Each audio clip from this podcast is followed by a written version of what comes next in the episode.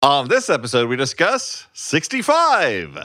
Did it make us Smilodon or leave us Dino Sour? There's no Smilodons in the movie.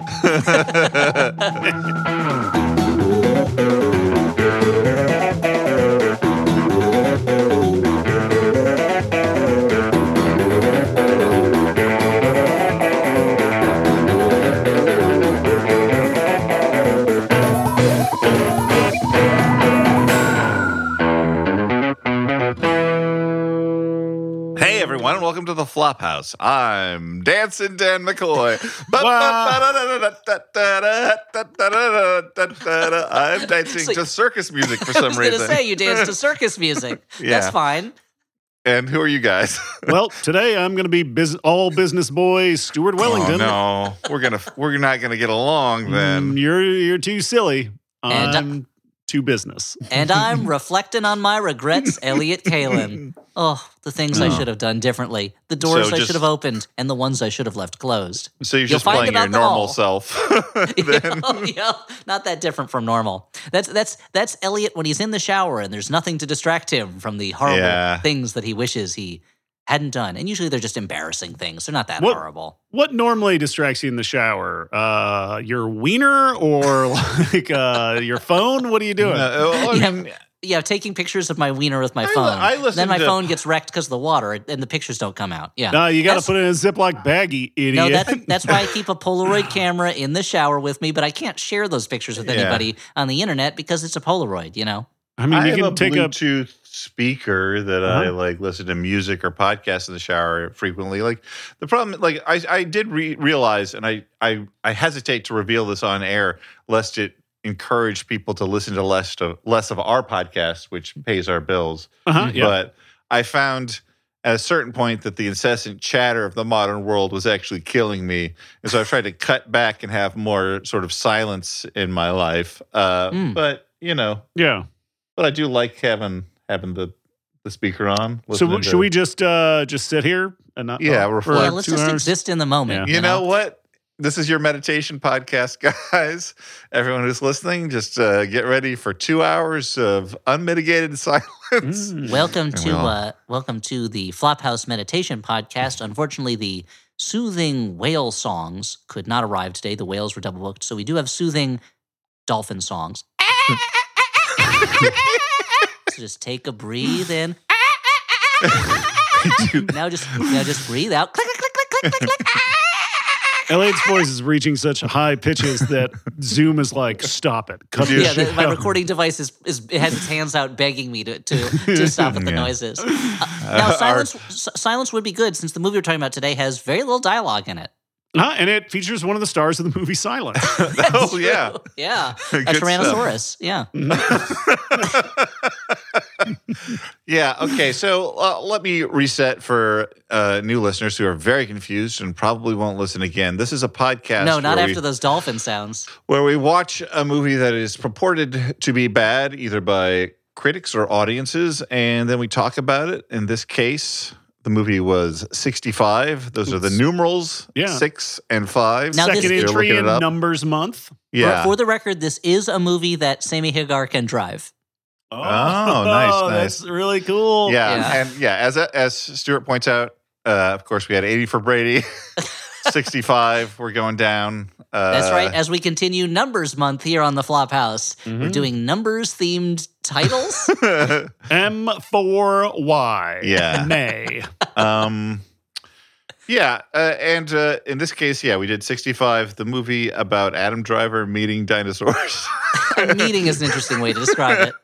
Yeah. yeah before we get into the the the, the plot of this one, Uh, I remember when the trailer dropped online, my little mm-hmm. uh, film circle was very excited, like, Adam Driver's going to fight dinosaurs. Did you mm. see that trailer yet?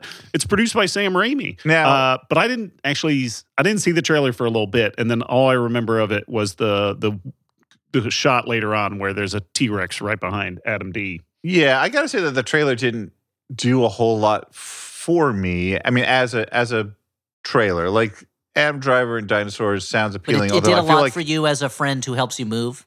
Mm-hmm. Yeah, I mean, yeah. am I crazy? At this point in my life, I was more excited by the presence of Adam Driver than I was about the promise of dinosaurs. Yes, and here's, and I, this is, I kind of felt the same way, and this is coming from a real hardcore dinosaur kid. I love dinosaurs, always you, have since I was no a child. No offense, you look like a dude who knows a fuckload about dinosaurs. Thank you. Hey, wait a minute. Uh, I've been I've been binging a podcast called Terrible Lizards that's all about dinosaurs because I feel like I'm not up on the latest science and I really want to be because there's been, especially in the last ten, fifteen years, there's been a lot of exciting discoveries in the world of mm-hmm. dinosaur paleontology. But I love dinosaurs. I'll never forget seeing Jurassic Park when it came out in theaters. I saw it twice within twelve hours or so yeah. because I just wanted, I it, it was so amazing to me to see real looking dinosaurs that looked alive. And I think I'm just, at this point, we've seen it. Like we've seen movies yeah. with dinosaurs. It's not a special thing anymore. And the way that they could have staked out a special territory is maybe if the dinosaurs in this were accurate to the latest science so they looked different or weird, but instead they're just kind of your average movie dinosaurs and they don't, and the dinosaurs in the movie act like horror monsters, like they don't act like animals. Yeah. You know? Well, it's, I mean, yeah, it's even more beyond them just being like movie dinosaurs. They're like not particularly trying to be any actual dinosaurs that existed. I read a little bit about the production and apparently it started out a lot more like what you were talking about. We're like, let's make it really accurate. Mm-hmm. And then they're like, you know what, for the type of like, this is their thinking. I don't know if they're right or wrong, but for the type of like stripped down, simple action sci-fi story we're telling, it's better for us to just not care about it and like and, and do I think if monsters. they had if they had taken that energy and invested it into like cool scenes or like mm-hmm. new things that could happen with the characters. Yeah. But it's uh, the movie itself feels so stripped down and so, I mean, spoiler alert, I guess we'll get into this more. It feels so stripped down and so generic and so kind of like blah, you know, like nothing. Mm-hmm. It, it, I like it just feels like a, a very generic movie with generic dinosaurs as opposed to like something cool and crazy with some new hot dinosaurs that I think are going to sound a little something like this. Well, and it, they're dolphin dinosaurs. You know what? Here's the funny thing, Elliot, is like I'm sure that, you know, I mean, you're recording directly into your Zoom digital recorder. You know it. As as we explained in the behind the scenes uh to pull back Flop the House mini. Curtain, yeah. Mm-hmm. Uh but your dolphin noises are blowing out the Zoom yeah. thing. So yeah. whenever you do that, I just we see, see your... da- we see you smiling and doing a little dance, which your I'm head not kicks against. Back. We see I your mean, uvula, you know. But the... Yeah, the uh... it's, it's just like in a, it's just like in a, the Company documentary when he's singing "Being Alive" and it's such a beautiful song, but you can see straight down his throat because of the angle of the camera, and you just see how how much the inside of a human mouth looks like gore-covered viscera, and you're uh. like, oh, this is not the way Sondheim intended these lyrics to be taken, with the, a sense of horror at what the inter- interior of all humans No, looks he did. Like. I have him right here. ah, ah. the yeah, I mean the the. Well, I've always it- loved puzzles, Dan. And the ultimate puzzle is how do you disassemble a human body? Oh God, no, Stephen Sondheim. You are the Zodiac Killer. There he is, the late Stephen Sondheim.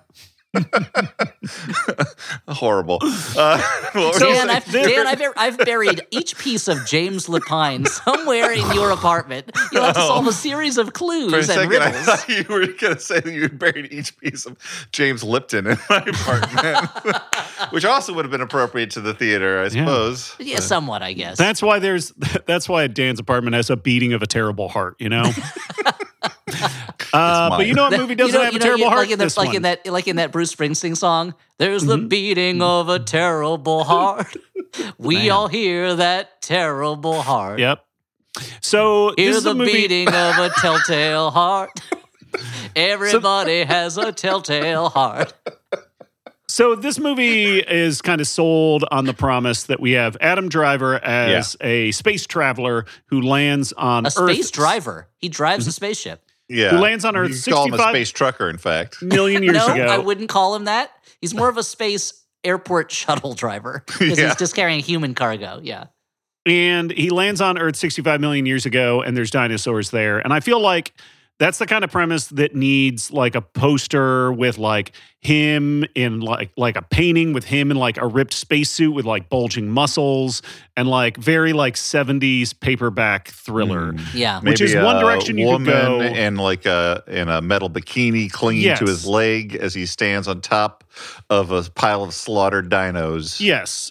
Uh, now that's, I mean, I feel like that's one direction they could have gone, or they could have gone like hyper realistic. And I feel like they ended up somewhere kind of in the middle that just doesn't mm-hmm. yeah. quite, and the direction they didn't take work. was to have him face one direction on a prehistoric Earth. That's right. The world's famous, favorite non-Korean boy band finally against Adam Driver in prehistoric Earth. Now, and here's, yeah. I mean, my main issue with this is the movie, it kind of, it, it sets itself up for a fall right at the beginning, because a lot of what you just described should be a surprise. We should assume that this movie is set in the future, and that, and then it's a surprise when he lands on prehistoric Earth and we realize he's not from Earth, actually. But the movie, as Stuart will tell us when he does the summary, the movie starts with text that gives that game away. Okay. Pretty much. So we got we got some production logos, and specifically the final logo is from uh, is that T S G logo where a, a ancient Greek guy shoots an arrow through that's, a bunch of. That's Odysseus. Axes. That's Odysseus proving that he's Odysseus by pulling back the bow. Thank you. Only ancient Odysseus. Greek guy. Yeah, some ancient yeah. Greek I was not guy. wrong by saying that. You were right. That he was ancient true. Greek. That's very true. I was like. Yes, he looks like some fucking dude's avatar on Twitter that has fucked up political views. Yeah, someone who's like, yeah, I'm a Bronze Age pervert. Anyway, so here's my...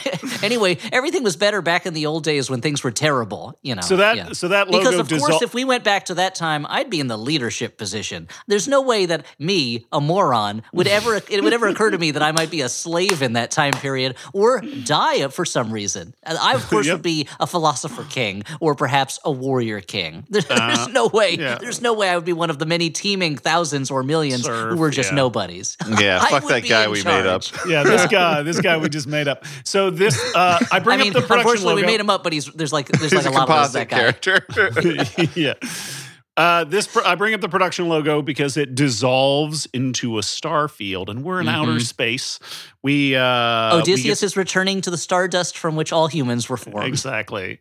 Uh, we get some uh, a text overlay on the screen that says, "Prior to the advent of mankind, in the infinity of space, other civilizations explored the heavens."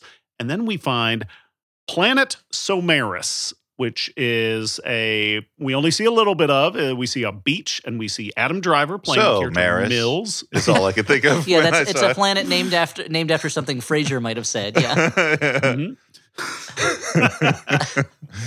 so uh, yeah, Adam Driver plays a character named Mills, and he is uh, he is spending some time with his sick daughter, Uh, Naveen or Navina, I don't, I don't remember. And uh, very popular name these days. Yeah. And Naveen's mom, whose character name is Naveen's mom, and uh, uh, it turns technically out her she's listed in the credits on on Wikipedia as Elia, uh, but I don't know think she's I don't know if she's ever named on screen. Is she? No, and on the credits just say Naveen's mom. Oh, so, really? uh, so where yeah. is Wikipedia getting this getting this name from? Like I the novelization? I mean, Call up Alan Dean Foster. I Ask also, him if he invented this name. I know that um, there were a couple of very different cuts of this movie that were tested oh. out. Maybe they got it from an alternate version that got in a little more detail. Should have given That's us the extra dino possible. cut. I will so, say this. That opening text, I love it. I love mm-hmm. it in a different movie. The idea that any anything that is saying before humans, the other other other species explored the co- the infinite cosmos, I'm on board. But then when I find out that that other species is just like Adam Driver and his family, and they hang out on yes. a beach, I'm less interested. Less They're hanging excited. out on a beach. They're explaining he uh, Mills is taking a, a new job. It requires him to go on an exploratory run for two years, but it's going to triple his salary because he needs that money to pay for his sick daughter's uh, like life-saving treatment, which right away, guys, I got to say, I'm like, oh, fuck this. Like, yeah. like in the in the infinite cosmos, again, we have what, health insurance? Like, what the fuck? Our like healthcare is tied in with our fucking employment again. Jesus Christ. Yeah, even wow. before that. Well, that's the thing, God created that. Even before I, the advent of humanity, God created an employer-based health health insurance system. Yeah. And I like I like I like a blue collar like I like a blue collar sci-fi story. I love Aliens. I keep I love telling you, Stars, the movie Blue Collar is not a science fiction story. It's set in the in the nineteen seventies. Sadly, it's very very real. Uh, yeah, or like Star, as I said, Stars My Destination, or, or like or like this whole the premise of the movie basically feels like a mix between like Dead Space and Turok Dinosaur Hunter kind of. See, yeah. I uh, I actually liked this setup because I found it pretty efficient in like getting me on board with these characters without being too like, I mean, like, it was a very obvious, but it didn't feel like as clunky as a lot of movies handle this kind of material. And I then, would say, oh, sorry, you finish what you're saying. Then I'll oh, just like I, I was more mad than later on. Spoiler alert. Like we we learned that this daughter has like died during his time in space, you know, and I, I found that kind of just sort of mean on the behalf of the movie in yeah, a weird way. It is somewhat. I would say like a Chat G P T written script. It is efficient but soulless. Yeah. There is nothing. It is very efficient. It gets the information out of the way. But there yep. was nothing about it where I was like, oh, these characters feel alive. There's something about them that's interesting or unique. Yeah. It just was like... And the, the thing is, if road. you're going to introduce that kind of a thing where it's like, okay, even in this fantasy universe, capitalism is basically crushing us.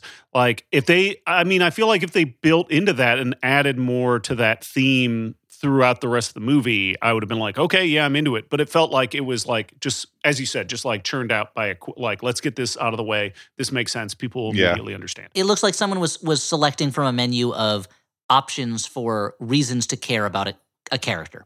And they're like, oh, okay, sick kid. Great, we'll do it. Yeah. So, uh, as I said, uh, ne- the next thing we see is sometime later, Mills is uh, sleeping on a spaceship. That spaceship goes through an, un, as of now, uncharted asteroid field, and he has to do some quick evasive maneuvers. Uh, they get uh, the ship gets damaged, and he has to crash land on a undocumented uh, planet. Uh, which you were about we will, to say space planet. Yeah, space planet, uh, which, of course, we will later find out is Earth. Um, and he manages to uh, send out a distress signal at the last minute, giving their coordinates. Ship has crashed in a swamp. He's been injured. Half the ship is missing. The cryo units are damaged. Um, and it seems like he's the only survivor. Yeah. And so I, I have to wonder, like, is this the exploratory mission he was talking about earlier? Because, like, this seems like maybe we've jumped ahead and this is a different mission because, like, why is there a bunch of cryo people that he's shuttling somewhere? I think when he said, I, well, he is bringing colonists to a mm-hmm. to a colony. So I think yeah. that's when he I, if they refer to it as an exploratory mission earlier, it's a it's a, it's a unfortunately confusing way to yeah. describe it. I think I'm not sure if he is looking for a for a habitable planet for them or if they know the place they're going to and he's dropping them off, but that's right. I, but this is that mission. I don't think he was like, yeah, yeah okay. I'm on this two-year mission. Anyway, uh, I took another job while I right after I finished, you know. I think it's a This is supposed to be that mission. If it's not supposed to be that mission, then it's a crazy way to write a movie. It's yeah. a weird, extra weird setup. So he, like, he tries to record another log or another distress signal, giving an update as to his situation, but he doesn't have the heart. He contemplates suicide, but the memory of his daughter is what keeps him going, uh, mm-hmm. staves off that impulse.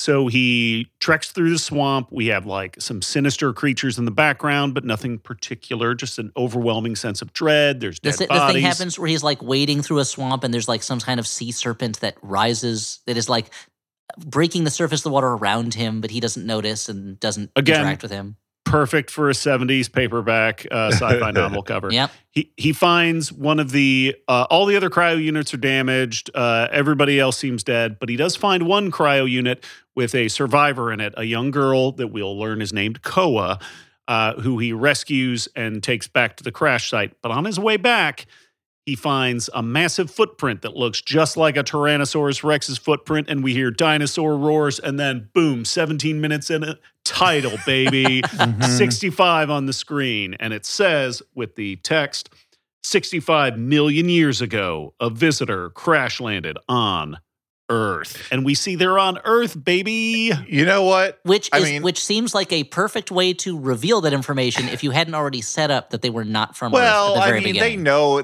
The, here's the fucking thing. Like, no movie can have a surprise anymore. The way things no, are the, marketed. Well, this thing, like the... Barbarian had a surprise, The twist Dan. was revealed yeah. in all but, of the Good point, ads. good point. Barb- well, but, but even then, if on the even if on the first release, a lot of that stuff... And I know I'm usually a fan also of, like, why are you hiding the monster so much? Like, we're going to see it on the poster. You know, why are you doing this? Why, why like with critters, why are you we're pretending we're not going to see what a critter is? But yeah. the the rebuttal to my own complaint from that and this is that, like, this movie, if you believe in this movie, it's going to have a life long past the original release. And it's going to be seen by many people who haven't seen the trailer. And You like the fact, I mean, at this point, everyone knows the end of Planet of the Apes. And when they release it on on D V D, they have the Statue of Liberty scene on the cover of the D V D. But like, you still, at least when you're making the movie, Make, bring us into that story as if, you know, the story. We don't Elliot, know the story, you know. I'm not arguing against you in a perfect world. I just know the world we live in where this is all going to be revealed. Would I, lo- I I would love more movies where I end up being surprised because everything isn't revealed immediately and I don't know exactly what it is before I walk into the theater. And I say this as a person who likes to read things about movies ahead of time, but I try and skip over anything that I think is actually going to to spoil any like plot details, but I mean, it, but I just I know say, that they know it, that this is going to happen. Unfortunately, in that case, then they should go the other way and like just not worry about a twist. Like at yeah. the beginning, just be like, "Welcome to Gleep Zorp. I'm a. I'm, my name's my name's Grinkagronk, and we're all aliens. Oh, mm-hmm. we've got to go, but don't crash land on Earth. Yeah, the monster planet. Why would I yeah. go there? It's full of yeah. lizard monsters. Now, and then, you make a oh good- no, oh shit, we're on the lizard monster planet. Oh damn it. Oh god, this is no one ever comes back from here. Yeah, yeah, this you is make restricted, a good point, yeah. Elliot, which is this movie should have been called Gleep Zorp and Glissasonks Big Adventure on the on lizard the mon- planet. On the lizard monster planet. Again, yeah. I'd be super into it. So he uh, he. He starts. He's exploring his surroundings. He's looking for the uh, the back half of the crash shuttle because that has the escape shuttle part of it, and he's hoping that will let him get off this fucking planet. Uh, meanwhile, he uh, finds a bunch of dino bones and claws right by a geyser, uh, and the geyser almost roasts him, but he survives and catalogs this dangerous terrain feature for later use. Can I? It's uh, Chekhov's geyser. Real quick, I got to say, on the subject of geysers. Okay. On a, recently on Law and Order. On the recently subject on, of geysers. Yeah, recently on Law and Order, Stabler had to go undercover because there was somebody using a, a gay dating app. Guys, if you're going to keep interrupting me, I'm going to go longer. Uh, no, we know. Point, we understand how it so works. Stabler, played by Christopher Meloni, is on this show called Law and Order. Okay, are okay. you following me? Okay, so he's on. Uh, Wait, you're asking me questions, the first but you don't want us to interrupt. Yep, he is uh, he is in the show Law and Order where he plays a detective, and his character's name is Stabler, and he has to go undercover on a gay dating app. This is Christopher Meloni from Wet Hot American Summer. Yes, mm-hmm. and he has okay. to go undercover on a gay dating app because somebody's been using that to commit crimes. So, of course, there's jokes about, like, Christopher Meloni being like, wait, am I a daddy? And it's like, duh, no shit, you're a daddy. Yeah, you're you a daddy on Pose. Tucci. So the, the thing is that uh, that dating app on the show is called Guyser, G U Y S E R. Mm, and I got to say, that's a good that name. Is fucking incredible, and that's the reason why writers deserve fair pay. Thank you. No machine oh, is going to think of, of something for, that beautiful. Yeah, Stuart, we shouldn't have way. interrupted. We didn't know you were doing. You were being think of the solidarity. Imagery that a dating app called Geyser uh, creates in your mind. Yeah, something spouting out uh, hot sure. liquid all over everything. Yeah, uh, and, and everything. The tagline's like "You're going to explode." I don't want that. Or like, or like you know, perfect. Or, or like explode on you, or something like that. Yeah, yeah, yeah. I love it so much. Yeah, uh, okay. Can I? Sorry, Geyser's as as a great name for that. All the writers, the writers for Law and Order should get should win like one hundred Emmys just just for that. As long as we're talking about things related to the landscape, uh, something a little less uh, jizz oriented. Um, Is that possible? I just wanted to say that. I mean, Pardon according me. to this one, it's part of the uh, natural world, guys. According to this one James Tiptree story, all of humanity is just basically sperm carriers for a for mm. a larger organism that reproduces by having us colonize the universe uh, until we encounter specific plants. That's a really very cool uh, cogent and it's relevant. a great story. It's a great um, short story. No, I, I just wanted to say that I texted Elliot and Stuart this, but I want to say on air, I will give the movie this in terms of like. I saw the trailer and I was like, this is going to look like every other sort of mid-budget, which now in the era era of only blockbusters means low budget. It feels like uh, action science fiction movie. It's going to look too like grimy and gritty. It's going to look too digital. And I have to say that this movie, I feel like looks pretty good. Like there are some sort of gray times, but that's connected to like if it's raining or foggy, like, mm-hmm. and then there's some sunny times, too. My mother always told me legends of the gray times. when the old world died. Yeah, it's when Liam Neeson fights fucking wolves. Well, but you get scenes that are Liam Neeson's. He's just at he's just at his kid's parent teacher meeting, and some wolves walk in and goes, "Ugh, another gray time." Oh, okay. okay, just straps the mini bottles to his fingers and goes hog wild on them. Like, the movie is atmospheric, but you also get things that are like full sun, and it seems like for the most part, what they did was they found real locations, and then they're augmented by digital stuff, obviously, but but a lot of it mm-hmm. is shot in in an actual place rather than just on a soundstage somewhere, and I appreciated that. Yeah, I will. I yeah, will I'm give it you. credit on the low bar of it. It clearly showing us a real location. I wish something more interesting was happening in that location. Yeah, you know? no, no, sure, sure, sure. Considering sure. that, again, we're dealing with the premise of space traveler fights dinosaurs. Okay, so he, uh, Mills sees a reflection of something metallic on a nearby mountain, and his little scanner thing informs he him. He sees his reflection in a snow-covered hill with a landslide coming down. Mm-hmm. And he uh, he realize, uh, he finds out that that's where the escape shuttle is. It's a mere fifteen kilometers away. He's going to have to get his ass over there. Did but it bother you guys that, at all that they, they use kilometers in this alien race, or it's just that they translated all of his language into English, so why not? I find that if I start worrying about that sort of thing, I go insane. Mm-hmm. Okay, fair. Mm-hmm. What would you have preferred, like uh, distance lings or... I mean, uh, even if they had said like clicks. Space units. Yeah, you know, like oh, yeah, I mean, space it's... miles. He's fifteen space miles Smiles. away. fifteen smiles away. uh, but before he can head, before he can head and to that he crash, says to himself, which of course stands for space miles. Before he can head to that crash, he gets attacked by a very small dinosaur, and he bludgeons it to death, assuming it's some kind of alien or something, I guess. Well, assuming it was trying to kill. It was trying to attack. This dinosaur also jumps out of nowhere. It's a very, yeah. it's a very funny yeah, moment yeah. of a dinosaur just leaping out of. Yeah, he's like on, on the this top, big ca- side this of a hill. Ca- This can of peanuts. Let me open what? A dinosaur. Ah. Also, also, unfortunately, guys, because Adam Driver bludgeoned that dinosaur, my grandfather doesn't exist. So I only have a limited time with you. A real yeah. sound of thunder. Yeah, the, the, the, the classic story, A Sound of Bludgeoning. uh, so Koa, the young girl, uh, the survivor, wakes up and follows him, and they find the carcass of a big dinosaur. Turns out that she doesn't speak uh, the same language as Mills, and so they have some trouble communicating, but he explains that they need to get to this crash uh, crash site. He makes like a little diorama or display or drawing using uh, red dust or spice or something. He draws he in, up, in red dust. A reference, of course, to the safari movie Red Dust. And he lies to her, or Dust Devil. Uh, he lies to her uh, and says that her family's up there, though he knows full well that her family is most likely dead. Um, you know what? I so, shouldn't call Red Dust a safari movie. It takes place in a jungle, but it's not a safari necessarily. Thank you, Elliot. It's glad it's, you because corrected. Because they're in they're in uh, French Indochina. It's they're mm-hmm. not in Africa. So I, I apologize. It's a it's a reference to the uh, to the jungle movie Red Dust. So they're hiking cross country, trying to avoid uh, the notice of predators. They bond a little over poisonous berries.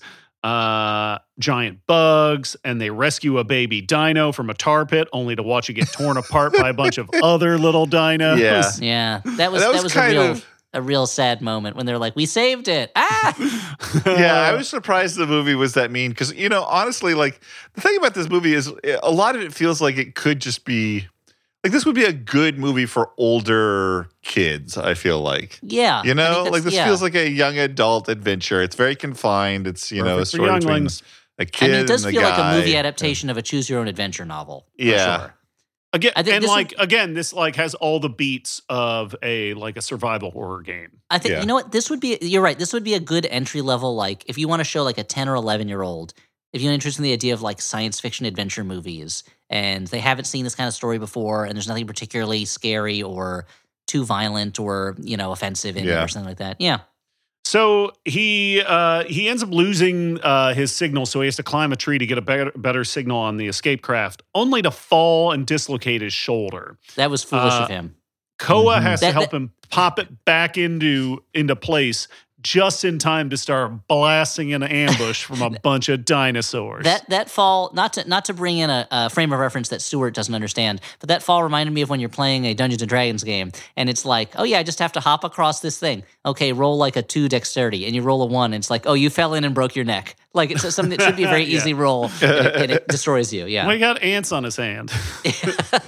He had ants on his hand, and he fell. So he dislocates his shoulder, and these like dinosaurs start getting ready to pounce out of the mist. And he's mm-hmm. like, okay, step on my hand. And then they pop it back in just in time for him to like, it's like one smooth motion.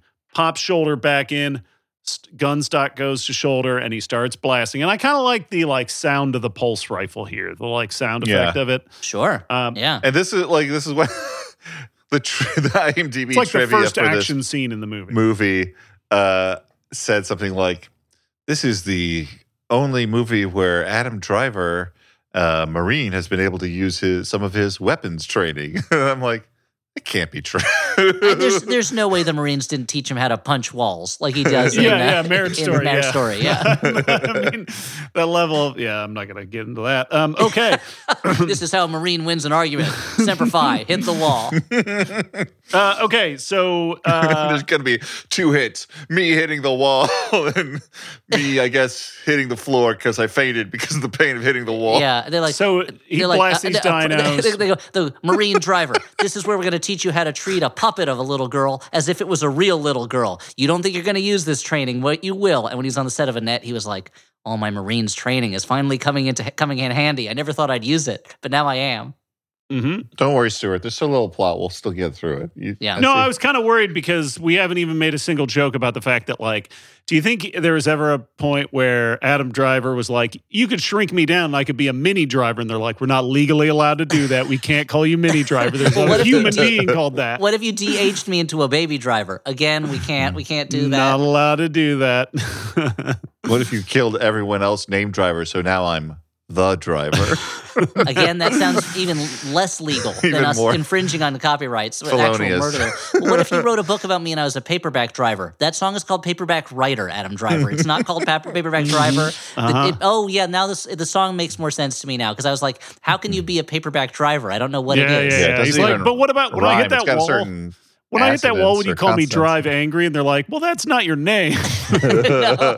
Well, what if, I, what if I was real long and full of water and I was the Mississippi Driver? Again, that's river, Mississippi River. It's a different word. It doesn't rhyme. It doesn't rhyme. It same. Has a lot of the same letters. It's all the same letters except for one. That's true. Yeah. So and, now, the, and then he goes into his tight five about the letter D. You ever notice how the letter D changes the pronunciation of I if you stick it on top of river? What's that all about? Who made those rules? Ex- uh, excuse me, Mister Alphabet. Can you explain this to me? Uh, yeah, uh, D has magic powers. Sure it and does. I'm like, where anyway. did he get that? Where did he find that brick wall to stand I in front of? I know, it's amazing. In a, in a prehistoric world. This is from Adam Driver's, Adam Driver's Comedy Central roast of the alphabet. He's wearing a blazer, but he has a T-shirt under it? Yeah, surely amazing. Not. He's um, breaking and, all the rules. Are anyway, those Kirkland me, brand jeans he's wearing? Let me do my impression of Q. Uh, uh, uh, I'm scared. You, will you keep me company? I don't want to start the letter without your help. Is that Q from Star Trek he's doing? Is it James Bond's Q? here's, so, anyway, here's, here's my impression of X. Guys, I almost never get to start a word. It's not fair. Versus oh. Sever? Mm-hmm. X twenty-three, but she's just a little girl. She's just a little girl Wolverine. So speaking of little girls, this one little girl goes running away from the dinosaurs, ends up on a beach with other dinosaurs, and what these nasty dino guys are uh, chasing her, and they're about to get her, but at the last minute, that's right, Adam Driver shows up and scares them off, saving her. However, she's a little bit traumatized, so they have to play a little whistle game to uh, calm down. Yep, because that's when his dad skills they come into a- play.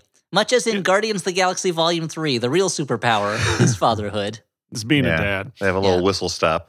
So they make camp in a little cave. Uh, they make camp in a little cave, and while they're sleeping, a little bug crawls into Koa's mouth, and Adam oh, Driver no. has to blow it up. It's pretty. Gr- it's kind of gross. Yeah. It's a little um, gross. It's not as gross as the similar scene in uh, the Sisters Brothers, which is a grotesque scene about ab- about uh, what a spider biting him while he's oh, sleeping dear, in the middle of the night. I haven't seen it. I heard. Good oh, thing. I haven't seen that. Oh, sounds, it's a good movie. He, that sounds uh, gross. Where does it bite him? It bites him, uh, I think, on the face, and his face it like like blows up really gross. Anyway, oh, that's horrible. Yeah. So, uh, it's a very, but they're like, movie. Their proximity alarm goes off, and they are like, uh oh, is it another bug crawling into our mouths? But nope, it's a T Rex.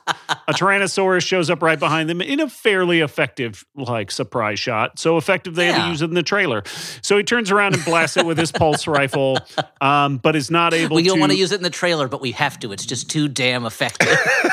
So they're they're kind of forced deeper into ca- into the cave because his pulse rifle is not enough. And don't worry, we're going to see more of this treacherous Tyrannosaur later in the movie. Uh, so they're Chekhov's wandering through the caves. Yep, they're wandering through the caves. They uh, eventually get stuck, and they have to start blasting their way through using little grenades. That causes a cave-in and separates them. And Adam Driver has to go back the way he came. Adam Driver, of course, playing the character Mills, not playing himself. That would be weird. Oh, right, sure. So sure. Mills has to make his way back. He gets jumped by another sneaky dino, and they have a little fight in the dark. Him.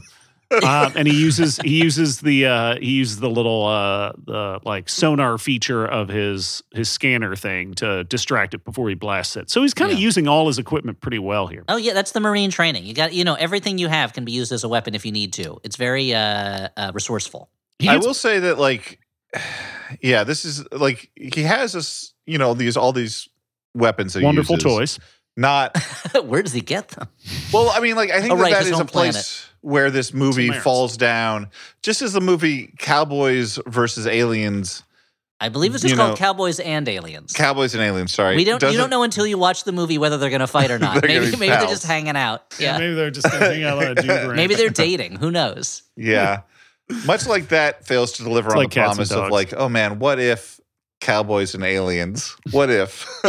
Like this doesn't. Quite deliver on like I think that the idea is okay. Obviously, obviously, shout out to Fred Van Lente who wrote the original. I think the original treatment for Cowboys and Aliens. Yeah. Oh, I didn't Obvious, realize that. Yeah. Obviously, oh, I bet it was better than the movie. Fred Van Lente's great. And a a a an irregular Adam Driver, just you know your uh, run of the mill Adam not a Driver baby, that you not might a find in not, any Hollywood yeah, not today. A, not a dark side Jedi, just a yeah. just a just, just a, a person. Yeah, he would not fare well against uh, a jungle full of dinos. You're saying like a Lucky Logan Adam Driver would not fare well yes. against a dinosaur jungle. But yeah, this probably. Is one that has he'd be trying a to drive of, one, ironically, because he, he's yeah. driving in that movie, yeah. Yep. This guy's got a bunch of space stuff, you yep. know? He's got space stuff. So it's like yep. a predator. I mean, we're all made of space stuff. Thank you, Carl yeah. Sagan, but yeah. But no, you know what I'm saying? What I'm trying to get to is like the, the fun, trashy version of this would be would lean a lot more on like, okay, how is a spaceman with his like space technology going to take on these, you know, primitive but dangerous and large and all over monsters? I feel like monsters. The trashy version kind of like this, a he has, predator. Yeah. Yeah, or like he has a gun that shoots like circular saw blades or something, so he's like chopping yeah. the heads off of dinosaurs. Awesome. It'd be cool, right? It's fucking awesome, yeah. I mean, I guess what I'm saying is like, yeah, it like falls shoots victim a little to shuriken the, like he's a fucking Eldar Guardian. Yeah, Neither, yeah exactly. Neither. I know what you're talking about, Dan. Is it clear that I don't know what he's talking about? Uh, yeah, no, it is. No, but it falls victim to the neither fish nor fowl thing that Stuart's talking about, where it's like no, they're dinosaurs. They so they are fowl. They're the ancestors of modern birds. You know, dinosaurs never went extinct. We'll Dan. They just evolved Elliot. Into birds. It's kind of trying to do a serious version of the story, but but yes. Spaceman versus dinosaur is inherently a little more uh, pulpy than that well, wants and, to be. And I think the serious version of this, it's weird. Like they're trying to do an emotionally serious mm. version, like he's an emotionally tortured man, when it feels like the serious he version of this. He hits at least one wall. Yes, yeah. he wall. Does. That's well, that's in his contract. He's got to do it. The uh, the serious version of this, walls. I feel like, would be one that like takes the survival aspect of it that much yeah. more seriously, where it's really a man against nature story where you're taking the details seriously, and it doesn't quite do that either. And then it's there's trying, also dinosaurs on top. And of And there's just, also dinosaurs, yeah. And uh, but you're right, it doesn't. It clearly doesn't want to do the silly, pulpy version of it, where he's just like get extinct, and then like blows a. Deinonychus's head off, which would be a crime. Deinonychus is the best dinosaur. Or but like then, j- jump kicks a brontosaurus's head right off.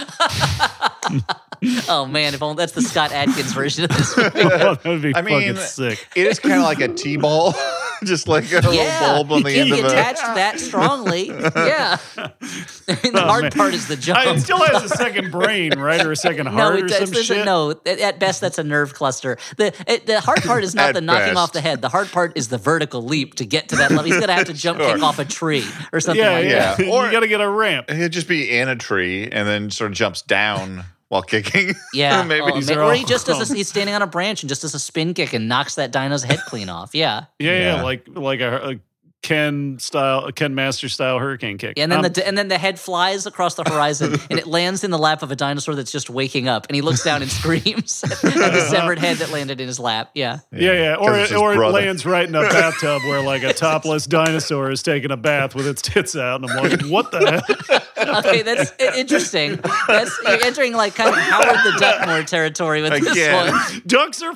Ducks are birds. Neither dinosaurs. Ducks are dinosaurs. Or that's dinosaurs why, are mammals, so they shouldn't have that's true. breasts. But. No, but these are well. That's it's interesting that, that dinosaurs evolved non-milk producing features that look like human breasts, purely yeah. by convergent evolution. Dino, and we're not sure if those are air sacs that allow them to make loud noises for mating purposes, or if there's a defense mechanism. Dinosaur breasts are still hard to understand because they don't fossilize yeah. well. It's all soft yeah. tissue, so it's very yeah. rare that you get them fossilized. Yeah. yeah. One you know, scientist who's like, I'd like to present my theory of dinosaurs, and just a bunch of slides that he's pointing to at the conference. They all have big like bosoms. The crude drawings that he's made that he's yeah. like, I'd yeah, like to draw your attention to the only evidence we have. Now I'd they like called to me mad, a, but... I'd like to posit a hypothetical situation in which I am having sex with these big bosomed dinosaurs. Allow me to click to the next slide. See, the thing is they that they're going to be, I might not be big and strong, but they like me because I'm a little bit goofy. No, obviously this rendering is not to laugh. scale. That's why but, they're uh... into me. and also, and also, you know what? I, I attend to them. I'm not just about my pleasure. Yeah, I'm, I'm attending listener. to the dino yeah, he's a pleasure. Really good listener. Mm. Yeah, exactly. And he's clearly got a great imagination. So, I mean, who is this guy? I don't know, but he's amazing. And I'm, I'm putting the work in. That's the thing. I'm yeah, sure, wooing them. A, I'm and he's just, working on himself a little I'm bit not, too. I'm not just fucking these dinosaurs. I'm wooing them sure, because. Yeah. A exactly. dino's brain is the largest erogenous zone, and their brains are surprisingly small for the size of their bodies, but it's still a larger erogenous zone yeah. than, say, the yeah. dino clitoris, which is mm-hmm. which is hard to find even for me. A guy, who, a guy who considers himself a dino feminist, you know. What street did we drive down? To take, we took a wrong turn along the way. Stuart. Okay, well, Elliot's somehow. talking about this. Meanwhile, Koa manages to escape to the surface, and she makes uh, she that's uses the thing. a discarded dino talent. Modern paleontology is not afraid to go there, guys. Yeah, you're right. Uh, I yeah, guess that's, that's true. Uh, no, no, yeah, no, no, no. We should be afraid. Keep up to date. Yeah, a lot of great um, discoveries you know. have been made. Yeah. So Koa makes uh, a paste of poisonous berries and smears them all over a discarded dino talon. Maybe that'll come up later. And then uh, outside of the caves, this is where we get the second real twist of the movie, guys. Mills checks his scanner, and it reveals a previously mentioned uh, anomaly. We, the asteroid that ends up wiping out the dinosaurs is on a collision course with Earth. They got to get off this fucking planet. We have a ticking time. Uh, we have a ticking clock now, folks. Let's get out of here. They didn't just land on Earth sixty-five million years ago. They landed the day before the dinosaurs were wiped out. That yeah. is bad luck.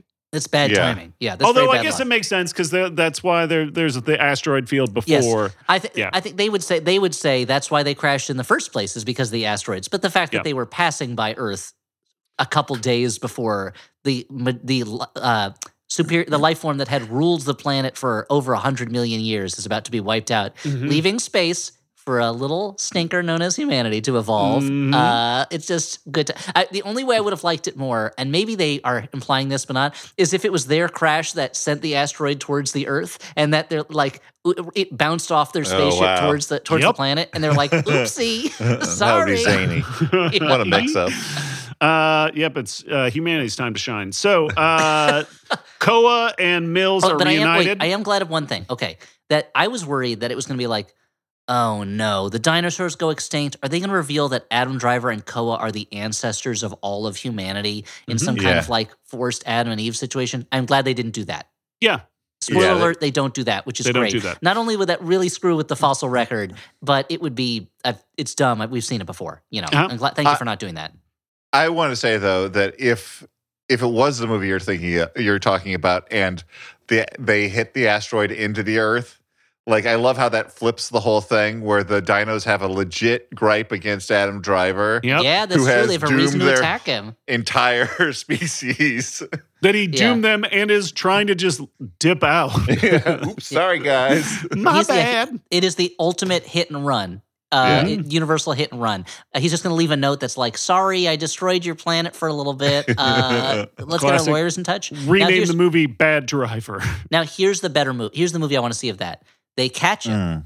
He gets taken to Dino Court to the to uh, and put on trial for war crimes. They mm-hmm. sentence him. to sixty-five million years in jail. And then humanity evolves, and Adam Driver emerges from his cryo prison sixty-five million years later. That's why humanity has this warlike gene inside of us that causes us to fight our neighbors, is because the guy who taught us all that destroyed the dinosaurs first, and he's, he's sense, and he's gone yeah. insane from his time in cryo jail for sixty-five million years. Anyway, okay, well, there's you, your movie. You T M that shit, right? Okay, so yeah, transcendental um, meditated. I will. So they they reunite. Koa kills a couple old baby dinos, then saves Mills from some quicksand. They climb up the mountain. They find the crash. The escape vessel is intact and working. They have the coordinates to connect with the rescue vessel, but then Koa realizes Mills had lied to her about her family being alive and at the crash site. So he, like, talks about his daughter or some shit, and everything's fine, and they're okay. And by the way, the, the, he talks about his daughter, and I I tweeted about this, and this was the, the so inspiration for the tweet. Yeah, you can go back and be like, oh, now I know why. Yeah. Uh, in movies where... Yeah, all the clues were there, Mister Policeman. In the movies where there's, like, a language barrier, I'm always annoyed at how at the moment that something really emotional and important needs to be imparted, seemingly that problem falls away. Like seemingly the message oh, gets across. Dan, there's one language we all speak, the language mm. of the human Esperanto. Heart. And Esperanto, yeah, the universal language. I think it's a, I mean, she she saw the footage of uh, of Adam Driver's daughter that he keeps on his little like, hologram cards that look, for the life of me, like the little lenticular viewer that used to come with Secret Wars yeah, sure. superhero action figures. Oh, cool. Yeah, yeah. And you or, just pop- or like those trading cards that had like dinosaurs wearing clothes and shit. Did you ever yes, get those? Yes, yeah. What or Jesus called? Following you around the room. Exactly. Uh, please tell him to stop. I'm not going to convert. I appreciate it. Yeah, I'm not, I'm not buying anything. I'm yeah. not going to. I'm just here. To yeah, look yeah. When depending on the way you look, it, when you go back and forth, it looks like his eyes are rolling the whole time. Yeah. You're like, calm down, buddy. Yeah, sarcastic. yeah, Jesus, we're doing the best we, we can. yeah, yeah. We're not all God's son, okay? And even you kind of fucked it up a little bit when you were doing that job. So the uh, uh, that you can pop those little things into the video toaster like she does and see the hologram projections. So mm. maybe she see she sees his emotions and kind of guesses. Oh, he must be talking about this girl. No, but you're I right, know. Right. It's, it's just a thing that happens in movies that bothers me though, where it's just like, well, I guess everyone understands everyone now. But like, your, I have it, no idea what she thinks he's actually saying. She thinks he's going, I'm so hungry. Can we just go home?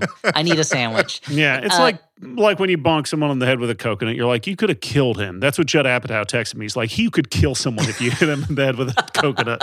No, the, uh, it's it's also, a war crime. It's something that that bothers me, and it shows you. But I, it's true, and it show, but it shows you the power of storytelling is that if the story was told well and it was more interesting, you wouldn't notice. The same way that yeah. we mentioned Planet of the Apes earlier.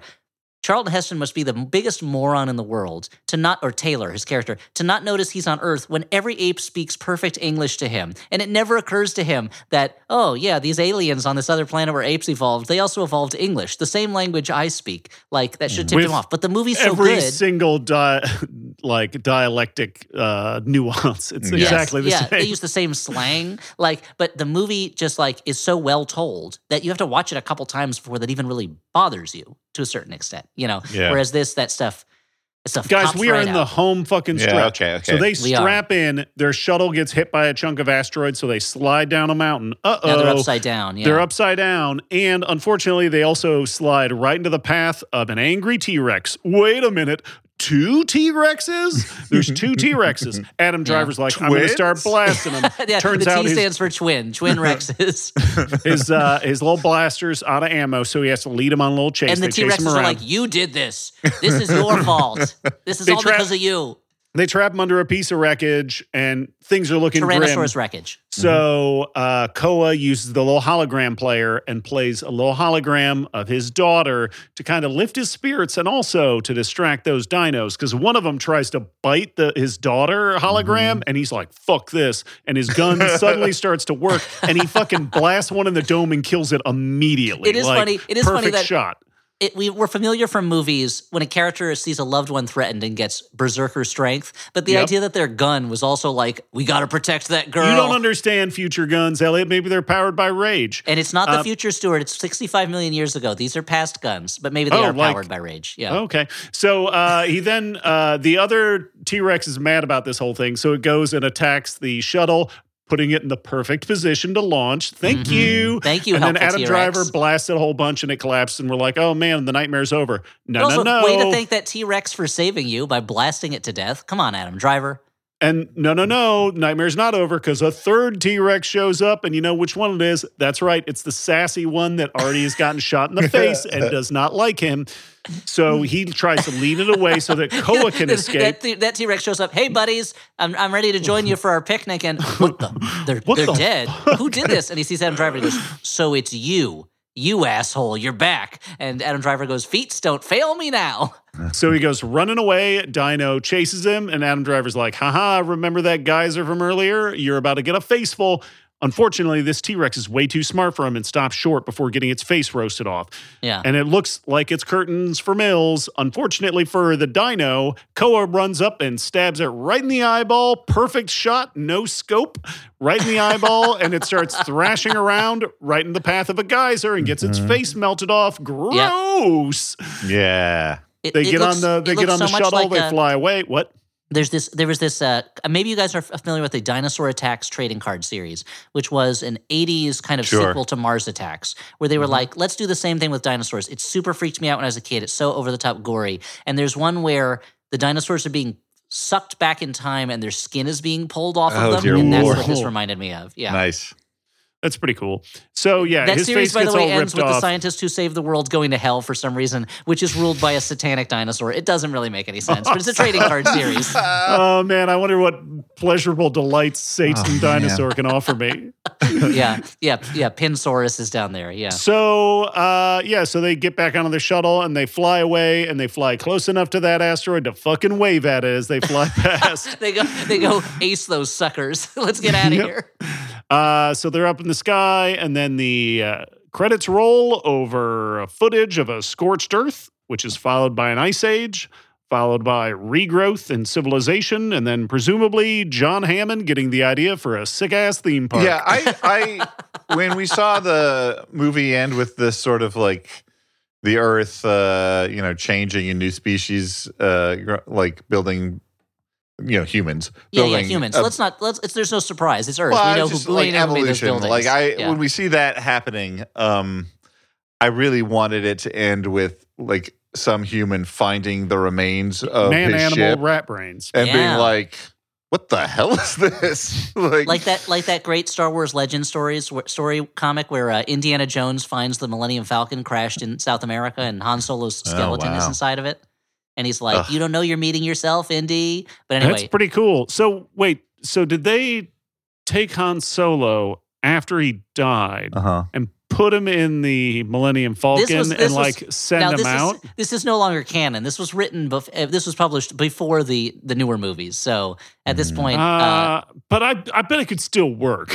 yeah, that's true. Yeah, like a Viking funeral. They they stuck his body back in the Millennium Falcon and then set it on fire. They're like, and, and sorry, Lando, you don't you never get this shit. that was I my mean, ship. In and a way, we, that would be very funny. and as we know, there is fire in Star Wars space. We see a Star Destroyer on fire in Return of the Jedi, right? So they could mm-hmm. do, they could give him a Viking funeral. I think yeah, in the there, story. There's that, there's that stormtrooper who just lit a cigarette while he was standing outside in outer space. Okay, let's. Uh... Yeah. And in the in the story, I believe Indy is a, is investigating a, a Yeti type creature, and that turns out to be Chewbacca, who's just been living in the in the jungles there. If I'm remembering the story correctly. No, that sounds pretty cool. Yeah, uh, so, it's so like that. Do, do you want to go talk about that whole story, or is sure? That anyway, it? So uh, uh, exterior jungle. No, uh, wow, we, we're scripting it out. No, you. Yeah. you uh, so what do we do open. Now? Dan? This is when we do final judgments. Cool. Where they talk about this is a good bad movie, a bad bad movie, or a movie we kind of like. Um, why don't you guys go first this time? One of you. What do you think? Okay, it feels like I'm about to step on a Dan landmine or a Dan mine. Um, so I I would say I wish that this movie had gone a little bit more in either direction. Like I wish it was a little bit either grittier or ideally a little like crazier and pulpier. Like I like it feels kind of joyless. And I understand the motivation and I understand like the idea of like a serious portrayal of this, but like I kind of wish that there'd been maybe like a voiceover or a narration or some kind of like humor to it. Um, I don't know. Like I feel like it could have been, I mean, it's because it's a movie about a spaceman blasting dinos. Like, yeah. I would like it to be a li- I, I ideally would like it to be a little more fun. I would. I, I think I'm gonna jump on you about with that, or jump on your idea. I'm not gonna jump on you. That would be disrespectful. Um, it would be pop like on, a little. Pop. It'd be like a little monkey from uh, from from Raiders of the Lost Ark just being on you. Or we'd eventually, if I jumped on you, we'd eventually, dates. I guess we'd basically you, turn into Master Blaster at that point. Daddy, it could technically be hopping on Pop. Yep. That's true. Yeah, yep. yeah. I mean, it would be it would be not hop on Pop so much as pop on hop, uh, or oh. pop hop on, I guess. Anyway, you guys, uh, are you ready for that prequel they announced that tells the story about Pop from Hop on Pop before he became a Pop? What, what no, was man, he like when he was a bachelor? no, yeah, when he when he can't stop popping. You know, once you pop, you can't stop. That's the thing. Mm. Uh, so it's law. I, Well, I'm going to join Stuart. I'm going to I'm going to write a concurring opinion to Stuart's uh, opinion in the case of Flophouse V sixty-five, where okay. I wish that yeah, I wish the movie had been more fun, or I wish the movie had been more intense. I wish it had been more thrilling. I just wish the movie had been more on an emotional yeah. level yeah. in terms of the story. I wish that the movie had. It feels like this is the most. It feels basic. It feels like the most normcore, basic bitch way to tell the story. And uh-huh. I wish they had just taken some more chances, either by making it more extreme or more fun or anything like that. You know. Yep. I am going to write the dissent for this, but I'm going to. Be clear, it is not a scathing dissent. It is a mild dissent. Okay. Uh, I kind of like it, but only sort of on the sliding Flophouse scale of movies that are so much more poorly made or ill uh, conceived. Uh, I will define what I like about this movie sort of mostly in opposition to things I don't like about a lot of modern blockbusters. Like, I appreciate that in contrast to a lot of modern blockbusters, this felt very sort of uh, confined. Uh, for a fantastic story, it was human scaled. I understood the emotions and the wants of everyone. um, you know, like it, it. Like I said, a lot of it took place in um, real locations that got juiced by special effects rather than just sort of uh, a layer of digital sludge over Robert everything. Robert Rodriguez style, make it in your basement, all on green screen. Yeah, and, you know, I like that they got Yeah, it doesn't take of, place in the quantum realm. A pair yeah. of good performers. Adam Driver, obviously very good. I also really thought that the the young actress who who played the Koa, was it? Ariana yep. Greenblatt, that's her name. Yeah, she was really they, good. She mm-hmm. played uh, young Gamora in um, Infinity War. So she's actually been around in big movies for a while now. She specializes even, in young, young young characters. But yeah. for how long? Only time will tell. Probably not that much. Um, time will the way, tell. The way Hollywood Literally. Treats actresses, you're right, Dan. In a couple years, she'll be playing moms, and then she'll be, it'll be eighty for Brady for her. Yeah, but uh, you know, it's these these people who made this movie. The uh, writing directing team were. The writers with John Krasinski on A Quiet Place. That was their sort of like breakthrough into bigger mm, movies before so they that. They made bad movies before. yeah, I'm not wild about A Quiet Place, but I think no, it you're is wild about Harry. A skillfully, and Harry, in turn, is wild about you. I I don't love it. It is a skillfully made kind of starter level horror movie, I say with probably annoying condescension. But um, I I like that they... It seems like they came up in smaller horror movies, and mm-hmm. I feel like they still have that sort of instinct of like, let's keep it tight. I, but that all said, it is a little more boring and basic than it should be. And you know, for a ninety-minute movie, I shouldn't get as like sleepy watching it as I do. But I did appreciate that it had qualities. well, yeah, let's, yeah. Let's I mean, say that. I don't. I don't think that this is a quality-free movie. Yeah. No, but yeah. I think I think it is it is a it's it's not the highest recommendation when most of what you liked about it is in opposition to things that no, you no, don't like about other movies. Yeah, that's what but, I said. But, uh, but mild a, dissent. Yeah, I mean, this is a. Re- I I don't think it's a. I think this is a. I'm gonna I'm gonna go back to a a, a frequent Flophouse rating and say, if you're sick and this starts playing on T V in the afternoon, go ahead and watch it. You know, why not? But it's not. You're not gonna remember much about it afterwards, and not just because you're sick. Yeah, I mean, I guess I guess it would fall into the, if we're using our categories, it would be like the mildest of bad bads for me. Yeah, yeah. I think it doesn't it doesn't rise the level of bad bad for me. It, it's like it doesn't fit quite into our criteria because it's. But again, that's it's a to me that's a mark against it is that like it just doesn't generate enough feeling in me yeah. to even want to give it that that rating. You know. It just kind well, of you know, is. And you know what?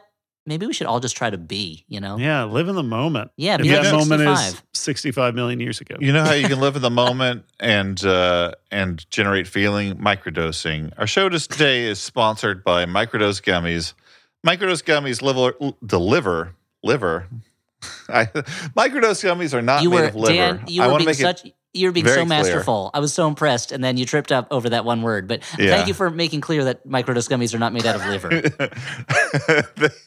if you, yeah, I think that they might even be uh, vegan. Don't quote me on that. Um, look it up instead. Microdose gummies deliver perfect entry-level do- doses of T H C that help you feel just the right amount of good. And um, I don't think it's any... secret that we're living through stressful times. Uh, like I said earlier, I think during this show, if not the other one we recorded, I've been unplugging sometimes uh, just to you know quiet the noise. And another thing that helps uh, feel a little more chill, a little more optimistic about everything is a microdose gummy uh, from Lumi Labs. And microdose is available nationwide. To learn more about microdosing Uh, T H C, go to microdose dot com and use code FLOP to get free shipping and thirty percent off your first order. Links can be found in the show's description. But again, that is microdose dot com, code FLOP. Have you ever fantasized about being trapped in a situation with a prehistoric predator? Well, you can just get a cat for your home. See, we're, t- we're also sponsored by Smalls, and Smalls makes delicious cat food for those uh, voracious predators in your house. Uh, and Smalls is protein-packed cat food made from preservative-free ingredients, just like the stuff that you would find in your refrigerator if your refrigerator has fresh stuff. And it's delivered right to your door. Uh, Smalls works with cat nutritionists to create recipes that are exactly what your little guy craves and what their body needs. Thing is, my cats, they're annoying. I love them, though. I will take a million bullets for them. I will be set on fire, but they are also annoying. And I want to try and keep them as alive and health- healthy as possible. And Smalls is a great way to do that. Uh, seventy-eight percent of cat owners reported their cats had a shinier and softer fur after switching to Smalls, and ninety percent reported overall health improvements. Why don't you take care of that beautiful little kitty cat in your home? Uh, so... Higher quality ingredients mean a healthier and happier life for your kitty. So head to smalls.com slash flop and use promo code FLOP at checkout for fifty percent off your first order, plus free shipping. That's the best offer you're going to find, but you have to use our code FLOP for fifty percent off your first order. One last time, that's right. That's promo code FLOP for fifty percent off your first order, plus free shipping. Uh, is there anything else anyone wants to plug before we move on? See, the thing is, the W G A is on strike right now. Oh, that's and true. Elliot has something you would like to say about it. That's very true. Uh, the W G A is on strike for uh, a number of different specific reasons. Uh, the W G A, of course, is can the you, Writers Guild of America. If I was, if I was a fool, okay, can uh-huh. you give me a quick summary of those? Sure. The Writers Guild of America, the union that Dan and I both belong to as members. Me as a very active member. Dan as more of a, you know, give along, go along kind of, get along kind of guy. Uh, he'll he'll uh-huh. he'll take out his badge every now and then. Uh, we are on strike right now for a few different reasons. One is, uh, and they they all come down to basically uh, different ways that the studios that employ us, that buy our product, that distribute our product.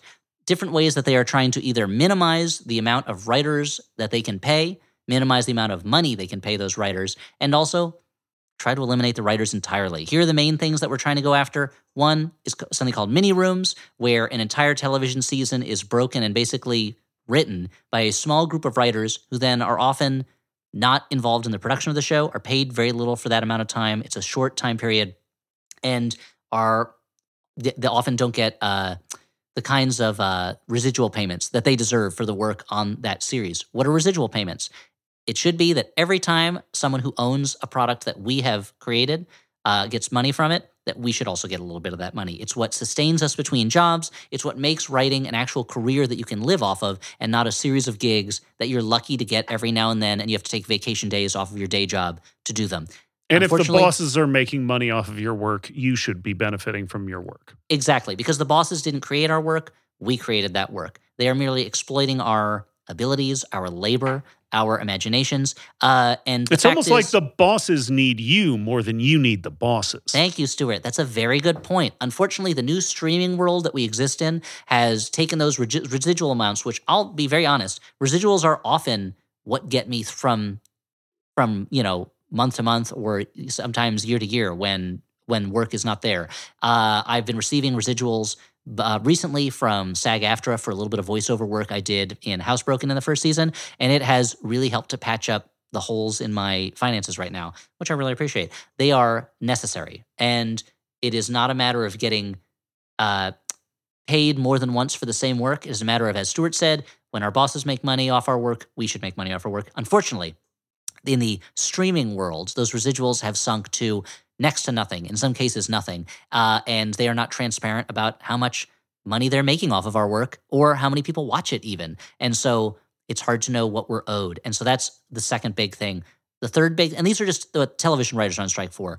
Feature film writers are on strike also, and they have a slightly different set of issues, but related. They're all related to companies trying to weasel out of paying us what we're owed and what we deserve. The third thing, artificial intelligence. It's coming for everybody. It's coming for everyone's job, basically. And there is a vision that studio executives have of a world where computers write scripts and maybe they hire a person to do a little bit of tweaking on it to make it not feel like a computer wrote it. That's a world that we are trying to eliminate. The fact is, the machines are rising right now, and we've got to do what we can to make sure that creative work is done by humans. We are entering possibly a kind of brave dystopian world where not a brave, a cowardly dystopian world in which mainstream culture is just a matter of things being regurgitated based on computer algorithms, based on things that have already been made. And the fact is, you cannot make a thing without human imagination being involved. At this point in history, at you, this can't point get in a, you certainly can't get a new thing. You can only get variations on something you've already had before. If someone show, there's this video that's been going around where it's like The Lord of the Rings in the style of Wes Anderson,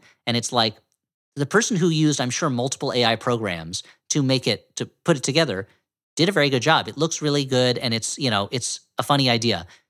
That is a book written by a person, put in the visual style of a director who's a person, then cast with the images of actors who are only famous or beloved to us because they are people, because they have given us imaginative performances. It is a an idea for that mashup that was come up with by a person, and the person had to use the program to make it. So even something like that, which is essentially a fan work that uses A I, still relies on so much of the work of human beings and cannot be done entirely by computers. So why are we striking? It is, at a basic point, to maintain the position of human beings in our creative culture and to maintain that creative work as work that people can afford to do for a living. And so you're like, yeah, you've made such a great case. This is amazing. I wasn't on board before. I, before I was a big fan of David Zaslav. I was like, why are they booing him at Boston University? He's a great guy. I yeah, want, changing I want, it to Max is a good idea. I want H B O to be devalued from a place that special T V shows and movies get made into just another place that can watch the the people who do uh, what house flipping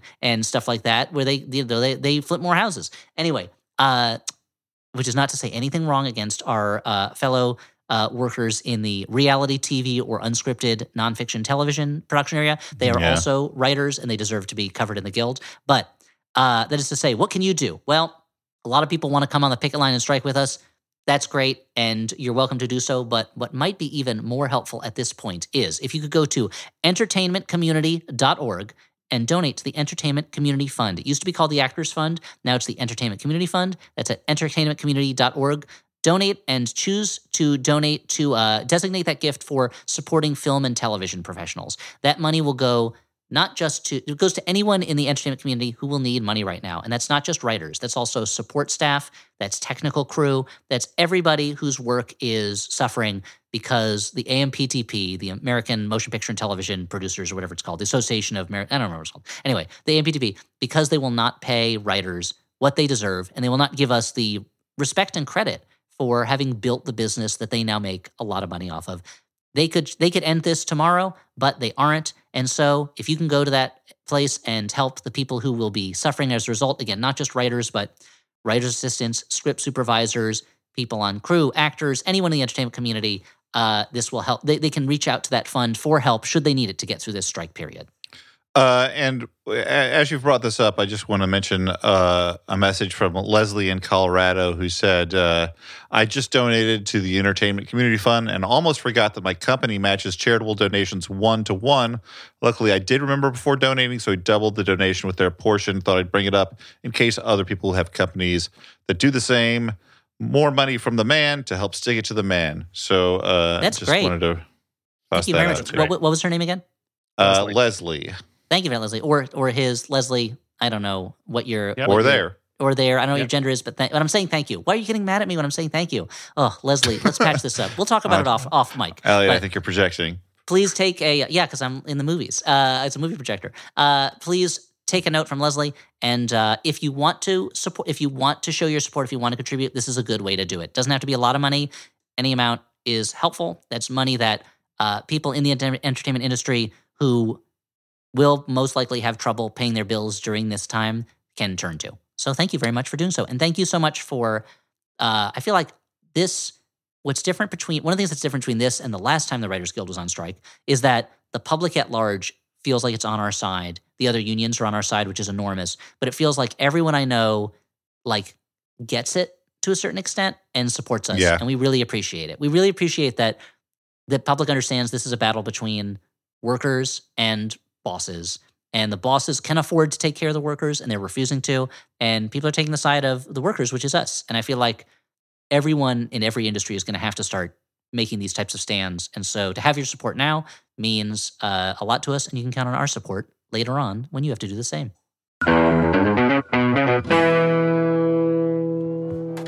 You probably already have a favorite animal. Maybe it's a powerful apex predator like the tiger or a cute and cuddly panda. And those are great, but have you considered something a little more unconventional?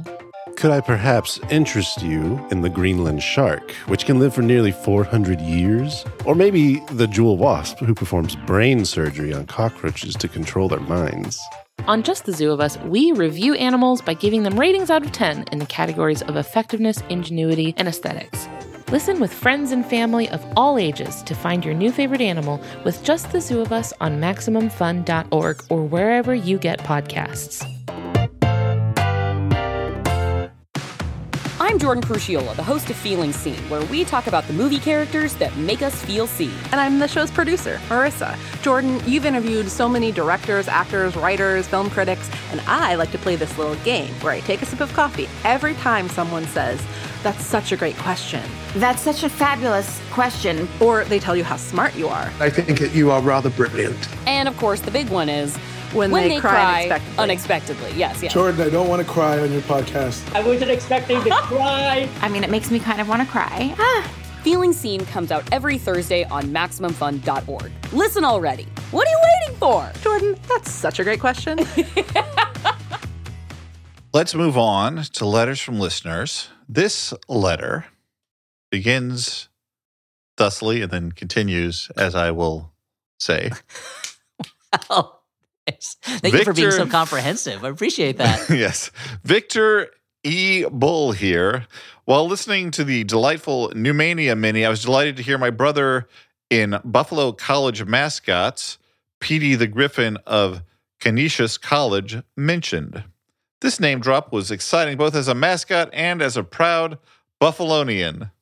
I have one question for you all. If you could be any mascot, real or fictional, who would you choose to be? Thanks for many years and hours of wonderful programming. Victor E. Bull, really David last name withheld. So, um, you know, I look. I'm gonna say like everyone's got gritty fever. I can't. I can't say that I could be gritty. Gritty has a certain crazed party energy. You could never pull it off. No, that I couldn't. But you. No. But his his cousin, the Philly Fanatic, I think, has a whimsical, goofy quality that I enjoy and I'm drawn to. I, I think that would be now the idea that they're cousins. I, I now I'm just imagining the Philly Fanatic being woken up in the middle of the night and Gritty asking him to help him hide a gun somewhere in his house. Just hold on to this. Hold on to this for a yeah, little yeah. bit. Put it in your nose. They can't look in there without a warrant.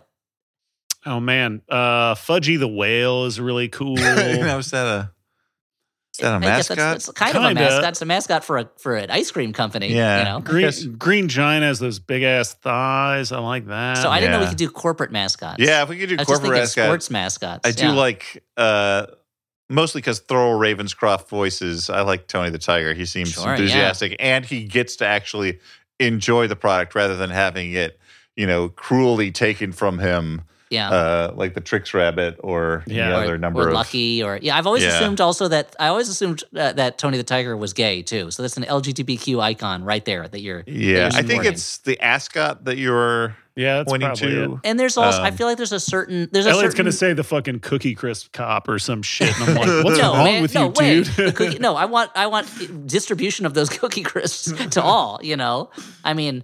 The, with that dog and everything, no, thank you. Uh, the I was gonna say I, when I was thinking of sports mascots, I was thinking so. There's a there's a Twilight Zone episode about a robot that plays baseball, and there's a team called the Hoboken Zephyrs, uh, mm. and I always really loved that name. And I imagine their mascot was like some kind of personification of the wind, and so I was I was gonna say that. But if it can be a corporate mascot, then yeah, can I um, do that little Chuck Wagon from the Chuck Wagon dog food where they oh, you're like in such are running danger. away from? Oh, you know, yeah. I'd like to be the LaChoy Dragon. Oh.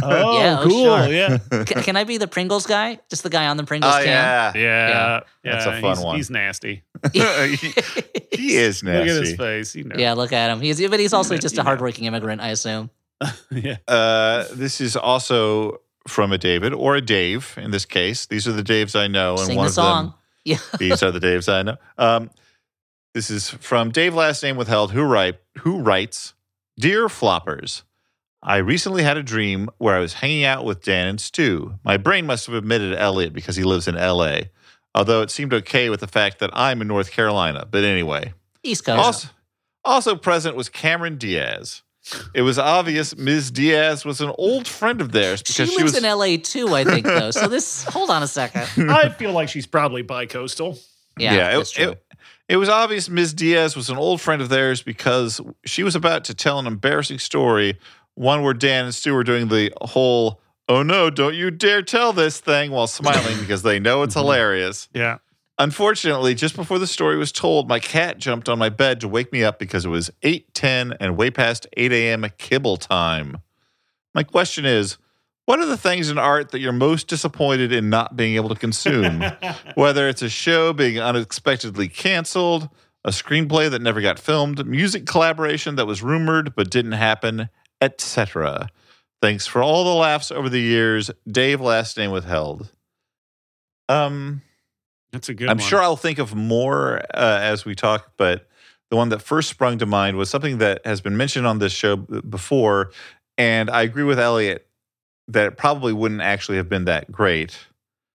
But the um, the Billy Wilder Marx Brothers movie, mm-hmm. A Day at the United Nations, sounds so tantalizing to me. I can't even imagine what it would be.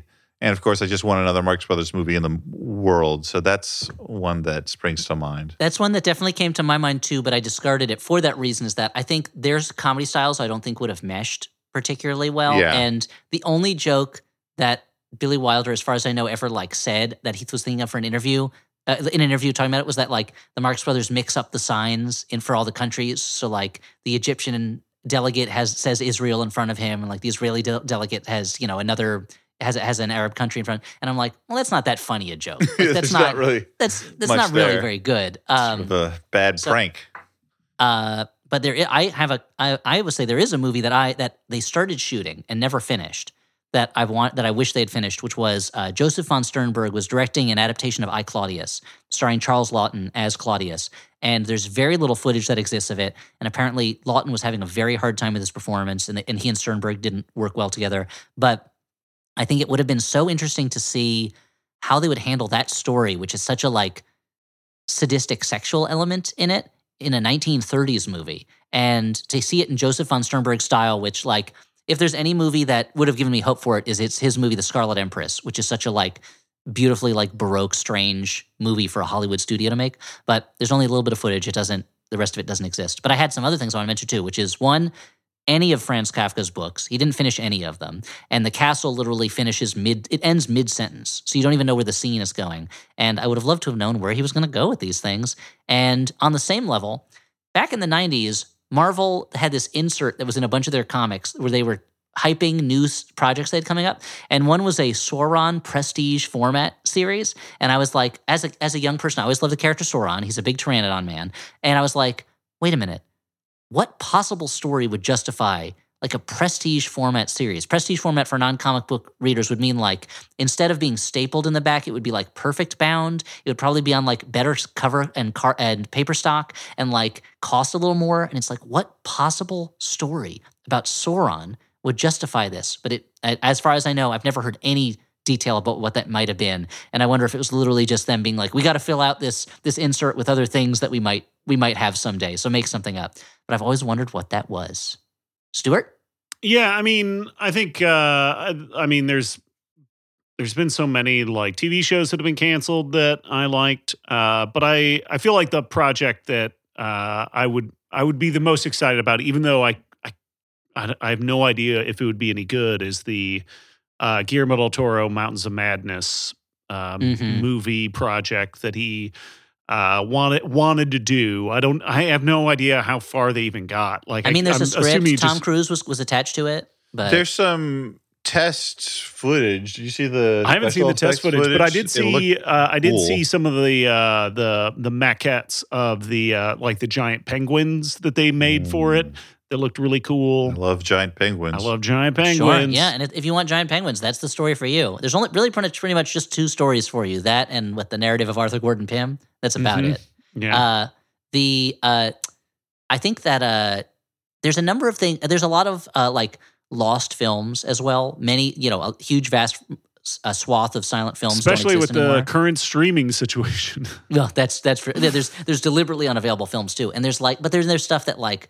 The Marx Brothers made a silent movie that was never released at all. Mm. It was only screened, I think, once or twice, and they hated it so much that it was called Humor Risk. And it was they they the story they always told was they hated it so much that they just destroyed it. But I always wonder if it survived somewhere. But here's what I'm going to say: all of this talk about projects that you, that didn't get made or that didn't get finished should be taken with a grain of salt, because sometimes that project doesn't happen because it doesn't really have the strength to stay alive.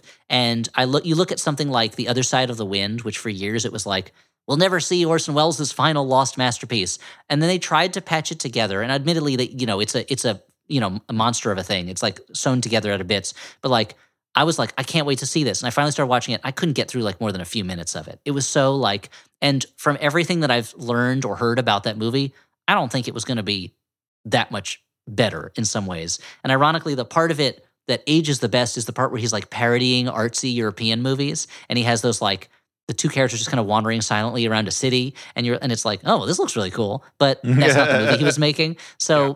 I think sometimes these movies are better off living in our imaginations, you know, in that in that Sandman library of all the books that were never written, you know, and things like that. Well, let us move on to the last segment, which is to recommend movies that probably would be a better use of your time. Um, then sixty-five. I'm going to recommend a movie I saw a little while back. Uh, it has been divisive, but I, I think I really enjoyed it. You know, I can see why it's not for everyone. And Baby's called, Day Out. It's called Martyrs. Beau is Afraid. The uh, mix between those two things. Most recent Ari Aster movie. A very, uh. A very black comedy uh, about a man who uh, is living in a world where seemingly every anxiety he could possibly have turns out to be true. Not in a way like, not in like a fantastical, like literal, like I'm having anxieties and they're coming true way, but like that is the way to understand like in, it. Like Evil Tunes.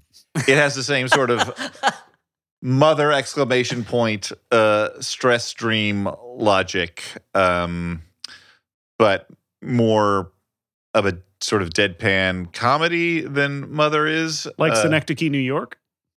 Yeah, I would say it has a certain quality of that. Yeah, I, I can, look, I can see why people don't necessarily want to watch a movie that's three hours of sort of uh, grueling anxiety, but with jokes. You and, lost me at three hours.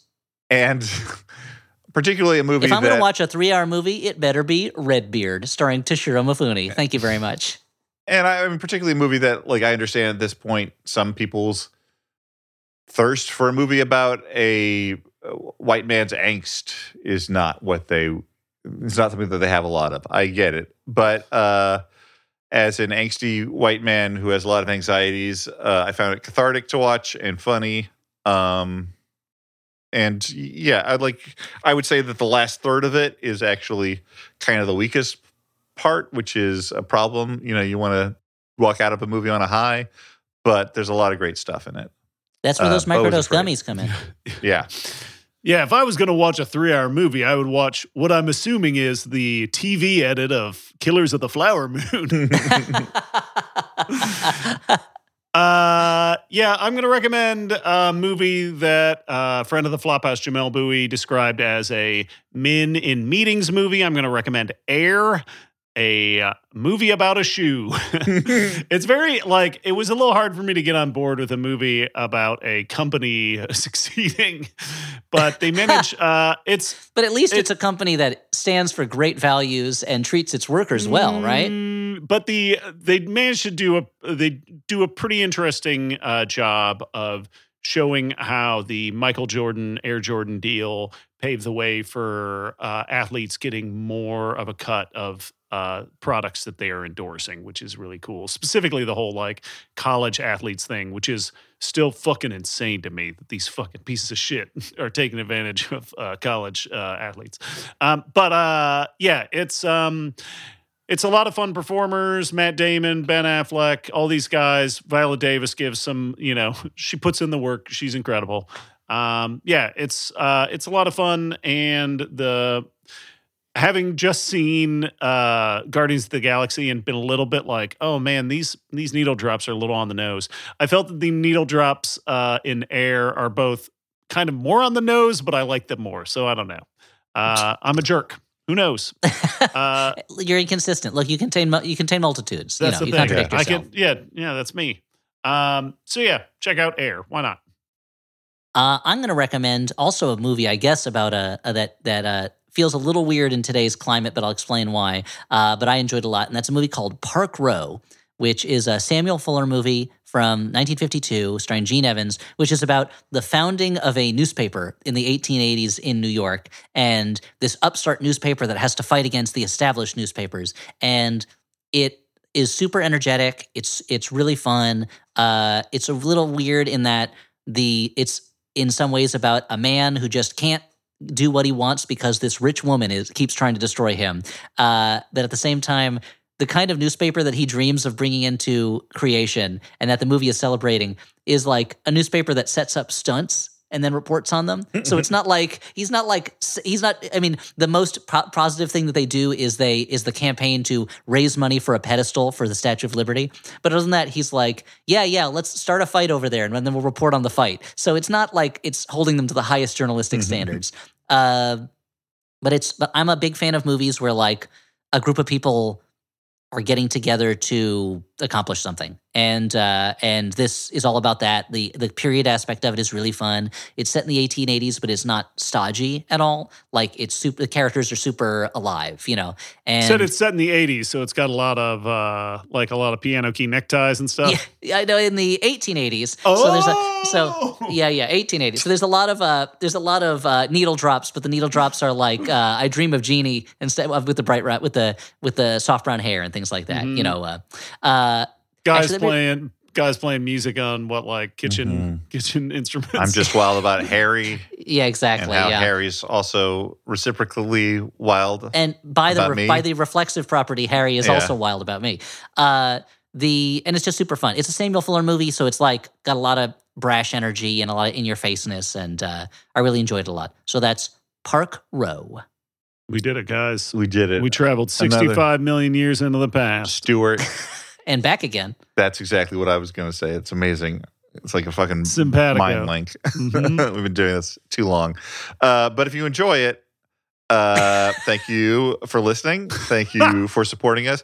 Hey, if you if you're so inclined, why not give us a nice uh, a nice uh, re- review on iTunes? I'll, I t- I say this because I subscribe to a service that gives us our rankings on iTunes, but also rounds up the reviews. So unfortunately now I'm back to seeing reviews, and we we've had a few uh, reviews that I would say were mad at us, not for the Ooh. show, but for political reasons.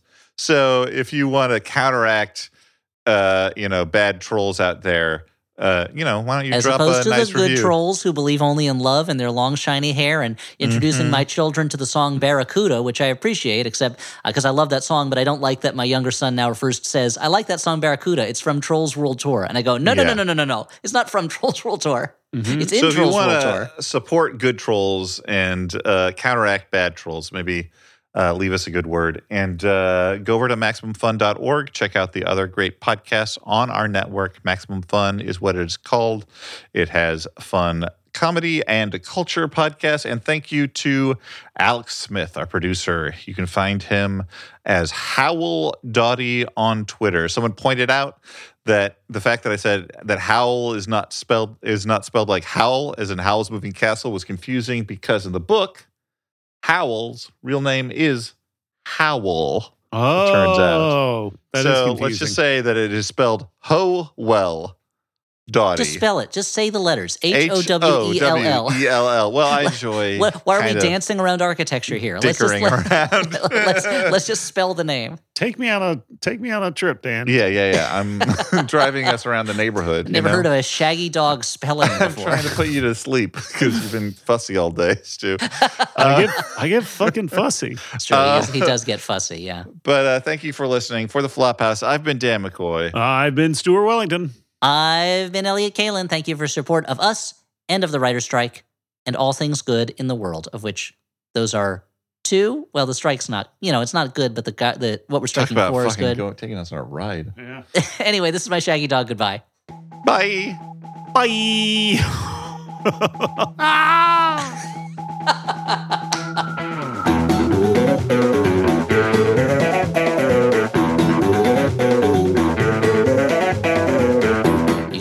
Wait, waiting for the. You've, you've done it almost four hundred times. Yeah, no, I know. I was thrown done, off. Done with my snack. I was thrown station. off by the almond squeaks. Okay. This next hit is comes from the almond squeaks, and it goes like this.